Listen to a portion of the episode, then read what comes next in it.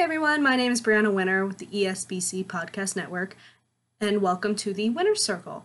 Today I'm going to be giving you this week's Angels report, including the trade deadline news.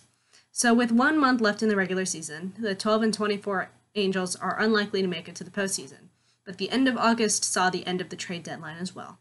While the team didn't do as much as others, like the Padres and Cubs, for example, they did complete three trades. The Angels gave the A's Tommy La Stella for Franklin Barreto in a trade of utility men, gave catcher Jason Castro to the Padres for reliever Gerardo Reyes, and outfielder Brian Goodwin for pitcher Packy Naughton and a player to be named later or cash from the Reds.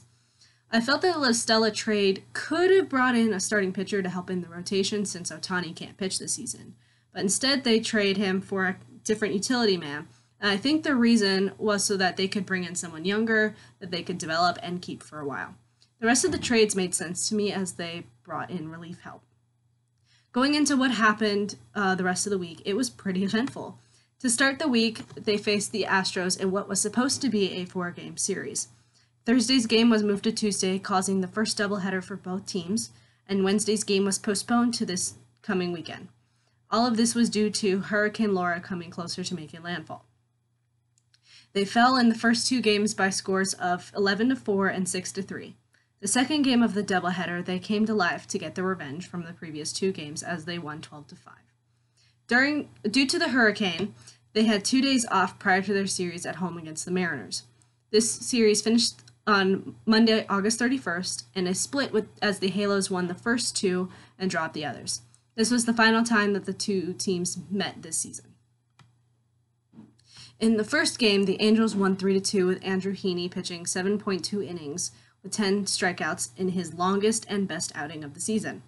The second game saw three homers, the first being Jo Adell's first major league home run, while the second resulted in Adell's first multi homer game of his career. The Halos won the game 16 3. The Halos also played in their sixth international tiebreaker, losing for the first time on Sunday.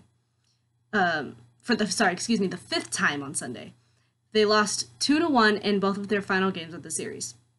This week they face the San Diego Padres for t- for two games at home before the Astros come to town for a four-game series.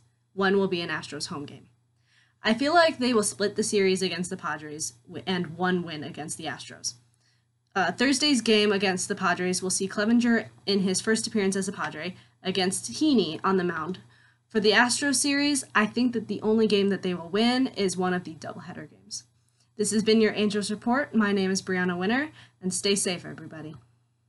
That's why this one don't cost $800 and that costs 200 And I don't know what that costs, I'd be ashamed to wear That's why I'm wearing lizard shoes and roll like butts, and I get a limousine stuck out there a mile long.